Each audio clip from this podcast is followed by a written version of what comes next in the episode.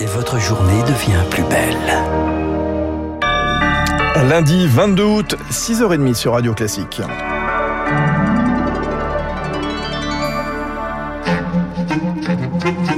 La matinale de Radio Classique avec Fabrice Lundy.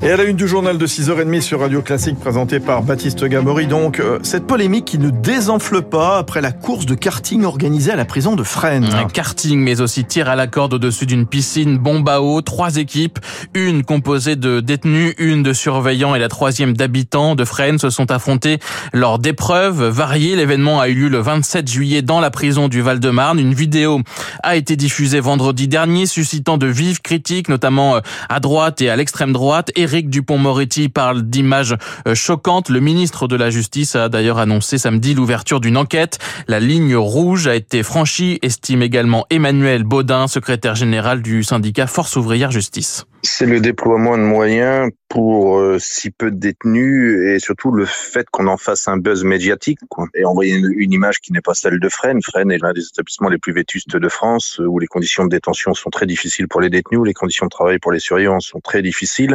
Je pense que la ligne rouge a été a été franchie et pleine période de canicule, on a rempli des piscines, on a acheté euh, plus de 30 000 litres d'eau, donc on est dans quelque chose d'extrême qui envoie pas une belle image et qui met en difficulté les personnels pénitentiaires. Emmanuel Baudin avec Elodie Wilfried pour Radio Classique. La contrôle générale des lieux de privation de liberté, Dominique Simoneau, elle ne se dit pas choquée et rappelle que l'événement n'a pas coûté un sou aux Français. Le Conseil exécutif corse alerte dans un communiqué publié hier soir sur les leçons à tirer après la violente tempête qui a causé la mort de cinq personnes jeudi matin. Le Conseil évoque par exemple la possibilité d'installer des bouées de mesure au large de l'île pour détecter ce genre d'événement.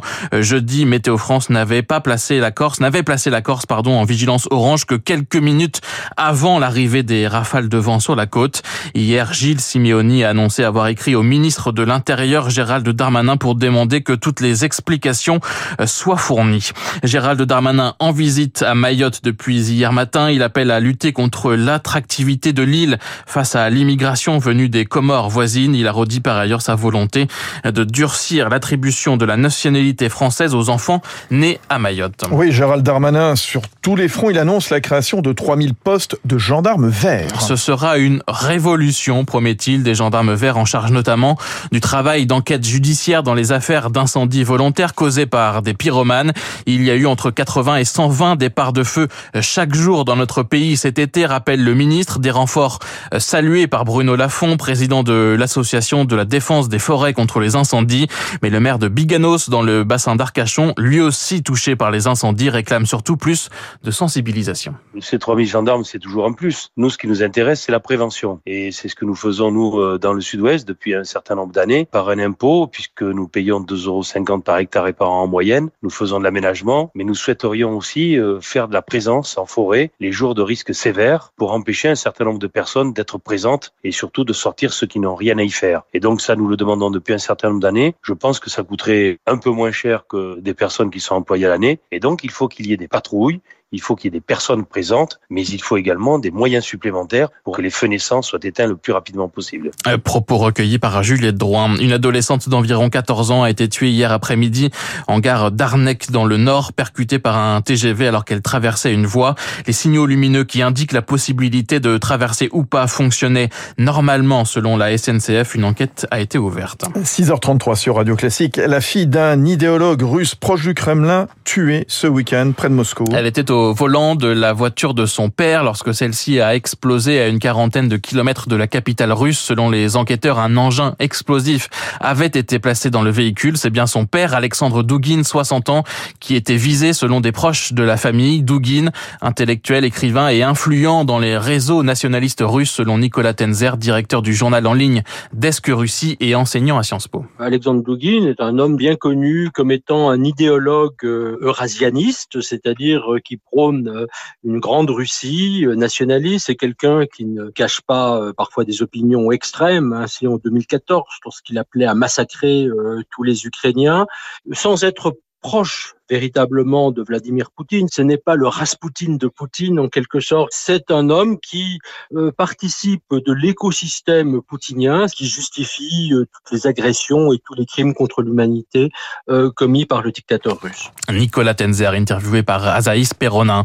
Les grèves de la colère se poursuivent au Royaume-Uni après les transports ou encore à la poste. Les dockers du plus grand port de fret du pays, le port de Felixstowe, ont démarré hier une grève de huit jours.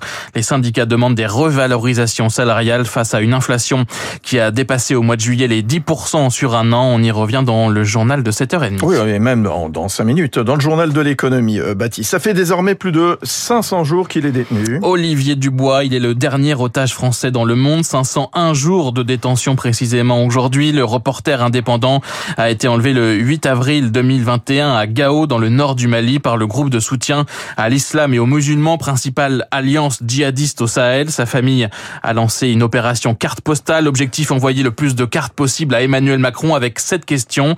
Quand Olivier Dubois rentrera-t-il en France? Sa sœur, Canel Bernard, regrette le manque de transparence des autorités françaises. Nous n'avons absolument aucune information, aucune nouvelle, rien qui concerne sa situation depuis 16 mois et nous vivons, tout comme lui, dans ce néant informationnel depuis son enlèvement. Pour nous, effectivement, au bout de 16 mois de captivité, il est très important d'avoir ce contact beaucoup plus établi avec les officiels français, sachant que nous sommes la famille d'otages. Nous n'avons pas de contact avec le Mali actuellement. On ne sait pas si le retrait de Barkhane va influer sur la captivité d'Olivier ou pas, mais pour le moment, on constate que effectivement, que Barkhane soit parti ou pas, Olivier est toujours otage. La sœur d'Olivier Dubois, Canel Bernard avec Anna Huo. Elle est la nouvelle queen de Cincinnati, la française, car Caroline Garcia a remporté hier le tournoi de tennis américain, le plus bel exploit de sa carrière. Elle devient la première joueuse à remporter un tournoi WTA en étant issue des qualifications. Elle a battu Petra Kvitova hier en finale. Et puis nouveau carton du Paris Saint-Germain hier soir en clôture de la troisième journée du championnat de France de football. Les Parisiens ont écrasé Lille 7 buts à 1 avec notamment un triplé de Kylian Mbappé.